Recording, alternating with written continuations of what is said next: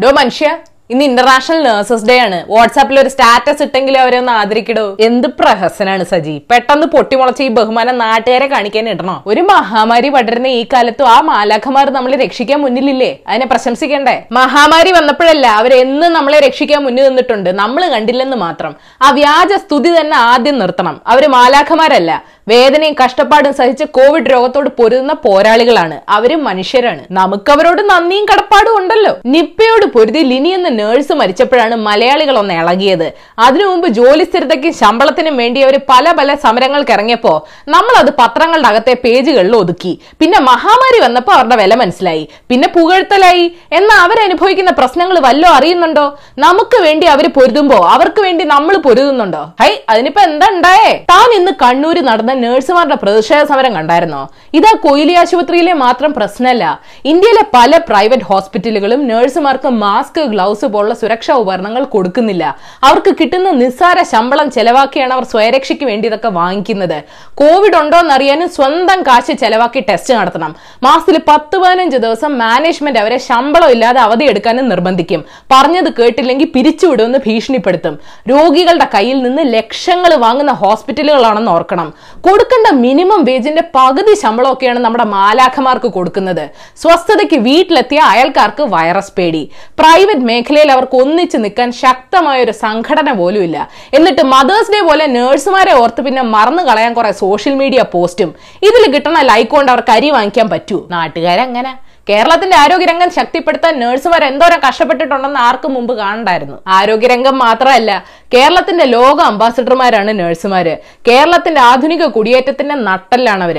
ആധുനിക കേരളത്തിനെ രൂപപ്പെടുത്തിയതിൽ നഴ്സുമാർ വലിയ പങ്ക് വഹിച്ചിട്ടുണ്ട്. നാട്ടിലെ സാമ്പത്തിക സാമൂഹിക മേഖലകളിലും അവർ വലിയ സംഭാവനകൾ ചെയ്തിട്ടുണ്ട്. എന്നിട്ട് നഴ്സിംഗ് എന്ന പ്രൊഫഷനോട് മലയാളികൾ പുച്ഛം കാണിച്ചു. ആണുങ്ങൾ നഴ്സിംഗിന് പോണോന്ന് വരെ ചോദിച്ചു. അവരുടെ യഥാർത്ഥ വില എന്താണെന്ന് അറിയണമെങ്കിൽ ഡോക്ടർമാരോട് ചോദിക്കണം. ഒരു മെഡിക്കൽ കേസ് വരുമ്പോൾ ഡോക്ടർമാർക്ക് മുമ്പ് അത് നേരിടുന്നത് നഴ്സുമാരാണ്. ആ രോഗിയുടെ കൂടെ നിൽക്കുന്നതും അവരാണ്. പക്ഷെ യുദ്ധത്തിന് ഇറങ്ങുമ്പോൾ അവർക്ക് കൊടുക്കാൻ നമ്മുടെ കയ്യിൽ വാളും പരിചയവും ഒന്നുമില്ല. കപട മുഖസ്തുതി ഇഷ്ടം പോലെ സ്റ്റോക്ക് ഉണ്ട് ഇവർക്കൊക്കെ മര്യാദയ്ക്ക് ശമ്പളമെങ്കിലും കൊടുത്തിരുന്നെങ്കിൽ അവരുടെ ഉള്ളിലെ സന്തോഷവും സമാധാനവും പരിചരണത്തിനിടെ നമ്മളും ഉള്ളുകൊണ്ട് അറിഞ്ഞ് സന്തോഷിച്ചേനെ. ഏതായാലും നിങ്ങൾ ഇന്നറിയേണ്ട പത്ത് വിശേഷങ്ങൾ ഇതാണ്. നമ്പർ വൺ പ്രധാനമന്ത്രി നരേന്ദ്രമോദി ഇരുപത് ലക്ഷം കോടി രൂപയുടെ പാക്കേജ് പ്രഖ്യാപിച്ചു. പാക്കേജിനെ പറ്റിയുള്ള വിശദാംശങ്ങൾ നാളെ ധനമന്ത്രി അറിയിക്കും. സമസ്ത മേഖലകളെയും കോവിഡ് ബാധിച്ചതുകൊണ്ടാണ് ഈ പാക്കേജ് പ്രഖ്യാപിച്ചതെന്നും അറിയിച്ചു. സംസ്ഥാനങ്ങളുടെ നിർദ്ദേശങ്ങൾ പരിഗണിച്ച് ലോക്ഡൌൺ നീട്ടണോ വേണ്ടയോ എന്ന് പിന്നീട് തീരുമാനിക്കും. നാലാം ഘട്ട ലോക്ഡൌൺ എങ്ങനെയായിരിക്കുമെന്ന് മെയ് പതിനെട്ടിന് മുമ്പ് അറിയിക്കാമെന്നും അഭിസംബോധനയിൽ പറഞ്ഞു. ഇനിയും ശ്രദ്ധയോടെ മുന്നോട്ട് പോകേണ്ട കാലമാണെന്നും പറഞ്ഞു. കേരളത്തിൽ ഇന്ന് അഞ്ചു പേർക്ക് കോവിഡ് സ്ഥിരീകരിച്ചു. ഓ ഇന്നലെ മോദിജി മുഖ്യൻസിനെ കണ്ടിട്ട് എന്തായെന്ന് ഞാൻ പറഞ്ഞില്ലല്ലോ. പ്രവർത്തനങ്ങൾ വീണ്ടും തുടങ്ങുന്നത് സംബന്ധിച്ച് വൈകിയാണെങ്കിലും ഈ മാസം പതിനഞ്ചിനകം നിർദ്ദേശങ്ങൾ സമർപ്പിക്കാൻ സംസ്ഥാനങ്ങളോട് പറഞ്ഞിട്ടുണ്ട്. ഇളവുകൾ തീരുമാനിക്കാൻ സംസ്ഥാനങ്ങൾക്ക് കൂടുതൽ അധികാരവും കൊടുത്തിട്ടുണ്ട്. കോവിഡ് പടരുന്ന ഗുജറാത്ത് പറഞ്ഞു ലോക്ഡൌൺ നീട്ടണ്ടെന്ന്. സി ബി എസ് ഇയുടെ ചരിത്രത്തിൽ ആദ്യമായിട്ട് പരീക്ഷാ മൂല്യനിർണയം വീടുകളിൽ തന്നെ നടത്താൻ പോവുക ഇന്ത്യയിൽ രോഗബാധിതരുടെ എണ്ണം എഴുപതിനായിരം കടന്നു. സംസ്ഥാനത്ത് സ്കൂൾ പ്രവേശനം ഉടൻ ആരംഭിക്കുമെന്ന് അറിയിച്ചിട്ടുണ്ട്. Number two. അമേരിക്കയിൽ കോവിഡ് ബാധിച്ച് മരിച്ചവരുടെ എണ്ണം എൺപതിനായിരം കടന്നു. കൊറോണ വൈറസിനെതിരെ വാക്സിൻ വികസിപ്പിക്കാൻ അമേരിക്ക ശ്രമിക്കുമ്പോൾ അവരുടെ ഗവേഷണം ചൈനീസ് ഹാക്കർമാർ മോഷ്ടിക്കാൻ നോക്കുന്നുവെന്ന് അമേരിക്ക പരാതി പറഞ്ഞു. ലോകമെമ്പാടും മരിച്ചവരുടെ എണ്ണം മൂന്ന് ലക്ഷത്തോട് അടുക്കുന്നു. റഷ്യയിൽ രണ്ട് ഹോസ്പിറ്റലുകളിലെ ഐസിയുവിന് തീപിടിച്ച് ആറ് കോവിഡ് രോഗികൾ മരിച്ചു. ഷോർട്ട് സർക്യൂട്ടാണ് കാരണം രണ്ട് ആശുപത്രി ഉപയോഗിച്ച വെന്റിലേറ്റർ ഉണ്ടാക്കിയത് ഒരു കമ്പനിയാണെന്ന് സൂചനയുണ്ട്. ശ്രദ്ധയില്ലാതെ അമേരിക്ക ലോക്ഡൌൺ എടുത്ത് കളഞ്ഞാൽ അത് ഒഴിവാക്കാമായിരുന്നു. ഒരുപാട് മരണങ്ങളിൽ കലാശിക്കുമെന്ന് ഡോക്ടർ ആന്റണി ഫോച്ചി പറഞ്ഞു. നിർദ്ദേശങ്ങൾ ലംഘിച്ച് ഇലോൺ മസ്ക് കാലിഫോർണിയയിലെ ടെസ്ല ഫാക്ടറി തുറന്നു. ചൈനയുടെ എതിർപ്പിനെ അവഗണിച്ച് തായ്വാന് ഡബ്ല്യു എച്ച്ഒയിൽ അംഗത്വം കൊടുക്കുന്നതിന് ന്യൂസിലൻഡ് പിന്തുണച്ചു ട്രംപിന് കഴിവുണ്ടായിരുന്നെങ്കിൽ ഒഴിവാക്കാൻ പറ്റുമായിരുന്ന മരണങ്ങളെന്ന പേരിൽ ന്യൂയോർക്ക് ടൈംസ് സ്ക്വയറിൽ ട്രംപ് ഡെത്ത് ക്ലോക്ക് എന്നൊരു പരസ്യം പ്രത്യക്ഷപ്പെട്ടു. Number three. കേരളം കോവിഡിനെ എങ്ങനെയാണ് നേരിട്ടതെന്നറിയാൻ കർണാടക മെഡിക്കൽ വിദ്യാഭ്യാസ മന്ത്രി ഡോക്ടർ കെ സുധാകർ ആരോഗ്യമന്ത്രി കെ കെ ശൈലജയുമായിട്ട് ഓൺലൈൻ കൂടിക്കാഴ്ച നടത്തി. കോവിഡിൽ രാഷ്ട്രീയമില്ല കേരളം മാതൃകയാണെന്ന് സുധാകർ അറിയിച്ചു.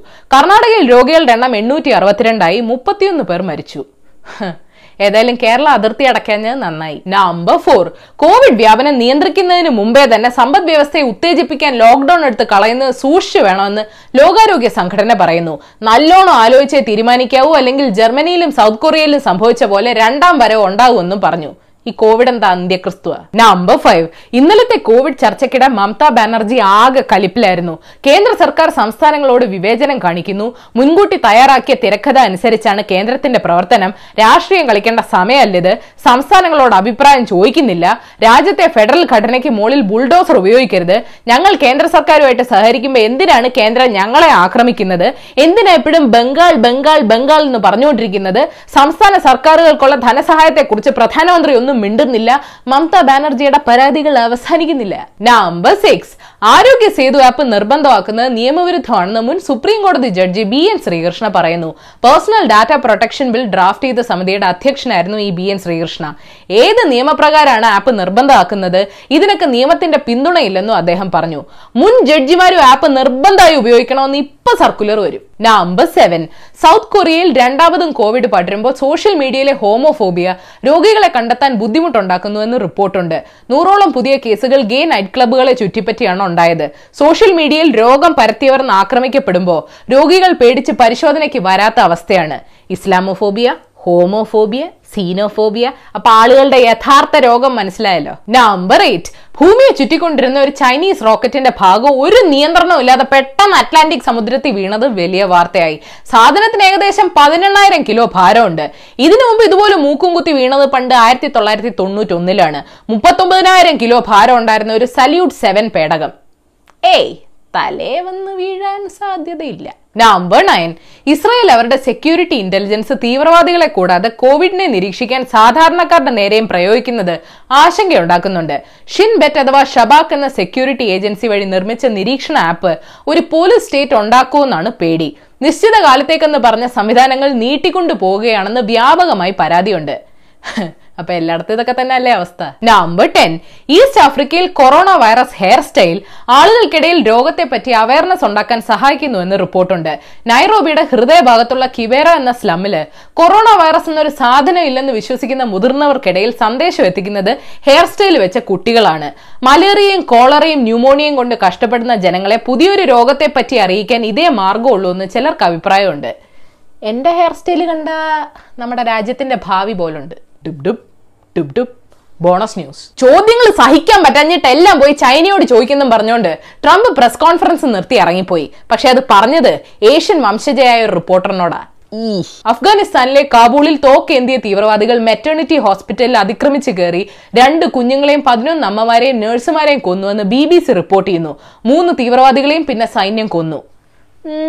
ആ അവരിപ്പൊ നരകത്തി എത്തിക്കാണ്. രണ്ടായിരത്തി ഇരുപതിലെ ഗ്ലോബൽ ന്യൂട്രീഷൻ റിപ്പോർട്ട് അനുസരിച്ച് ലോകത്തിലെ ഏറ്റവും വലിയ മരണകാരണം പോഷകാഹാര കുറവാണെന്ന് പറയുന്നു. പിന്നിൽ നിന്ന് വന്ന് കുത്തുന്നോണ്ട് അറിയില്ല. ലോക്ക്ഡൌൺ തുടർന്നാൽ രാജ്യത്തെ ഇരുപത്തഞ്ച് ശതമാനം സ്റ്റാർട്ടപ്പുകൾക്ക് എട്ടിന്റെ പണി കിട്ടുമെന്ന് ക്രിസ് ഗോപാലകൃഷ്ണൻ പറയുന്നു. കോടിക്കണക്കിന് ആളുകൾക്ക് എപ്പോഴേ പണി കിട്ടി? അല്ല പണി പോയി. ബാർ കൗണ്ടർ വഴി മദ്യം പാഴ്സലായിട്ട് കൊടുക്കാൻ നമ്മുടെ സർക്കാർ അബ്കാരി ചട്ടം ഭേദഗതി ചെയ്യാൻ പോകുന്നു എന്ന് കേൾക്കുന്നു. ഇനി അതിന് പാക്കിംഗ് ചാർജ് വാങ്ങിക്കരുത്. അത് ഓൾറെഡി പാക്ഡ് ആണ്. ഉദ്ധവ് താക്കറെ ഇലക്ഷന് മുമ്പ് സ്വത്ത് വിവരങ്ങൾ വെളിപ്പെടുത്തി. നൂറ്റി നാൽപ്പത്തി മൂന്ന് കോടി രൂപയുടെ സ്വത്തുണ്ട്.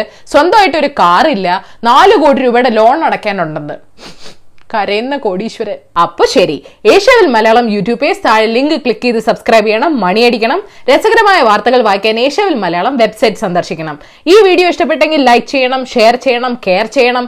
കോമൺ സെൻസിന് നിരക്കുന്ന അഭിപ്രായങ്ങൾ താഴെ അറിയിക്കാം. Thought for the day doctor ദൈവമായതുകൊണ്ടാണോ nurse മാലാഖ്യാവണേ? അതോ അവർ വെള്ളയും വെള്ളയും ഇട്ടോണ്ടാണോ? പക്ഷെ നമ്മുടെ നേതാക്കന്മാരും വെള്ളയും വെള്ളയല്ലേ ഇട്ടുകൊണ്ട് നടക്കണേ? എന്നിട്ട് അവർക്കെന്താ ചെകുത്താന്റെ സ്വഭാവം?